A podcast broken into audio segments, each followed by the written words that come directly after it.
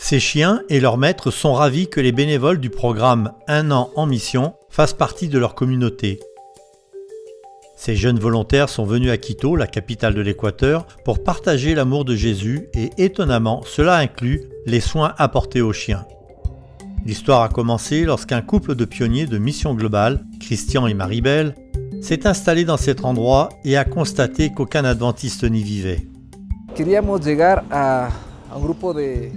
Nous voulions toucher un groupe de professionnels qui, pour diverses raisons, ne vivaient rien dans le domaine spirituel. Dans ce quartier aisé, les gens semblent avoir tout ce dont ils ont besoin, comme de belles voitures ou de belles maisons. Dans cet endroit, le problème est que les gens n'ouvrent pas leur cœur facilement. Alors, tout d'abord, nous voulions qu'ils ouvrent les portes de leur maison. Christian et Maribel ont commencé par s'efforcer de savoir ce dont les gens avaient vraiment besoin.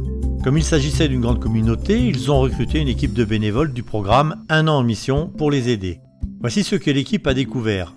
Les membres de la communauté avaient vraiment besoin d'aide pour prendre soin de leurs animaux de compagnie. Un certain nombre de personnes souhaitaient que leurs chiens soient promenés, et l'équipe d'un an en mission a apporté son aide dans ce domaine. Les bénévoles se sont rendus utiles en promenant les chiens, en s'occupant d'eux, et ils ont même organisé un salon de la santé pour les animaux de compagnie. En s'occupant des chiens, l'équipe a appris à connaître leurs propriétaires. Eh, Notre objectif est d'établir des liens avec les gens en se faisant des amis, en leur rendant visite et en allant au parc avec eux. Grâce à ces nouvelles amitiés, les membres du quartier ont commencé à accepter de suivre des études bibliques lorsqu'ils planifiaient des promenades pour leurs chiens. Au fil du temps, plusieurs personnes ont donné leur cœur à Jésus. Je me sens heureuse quand les gens acceptent Jésus. Il est gratifiant de savoir qu'ils apprennent à connaître un Dieu d'amour qui est source d'espérance et qu'ils l'acceptent dans leur vie. Aujourd'hui, grâce à cette activité consistant à promener les chiens et aux nouvelles relations qui se sont établies, une nouvelle église se réunit chaque sabbat et continue de grandir.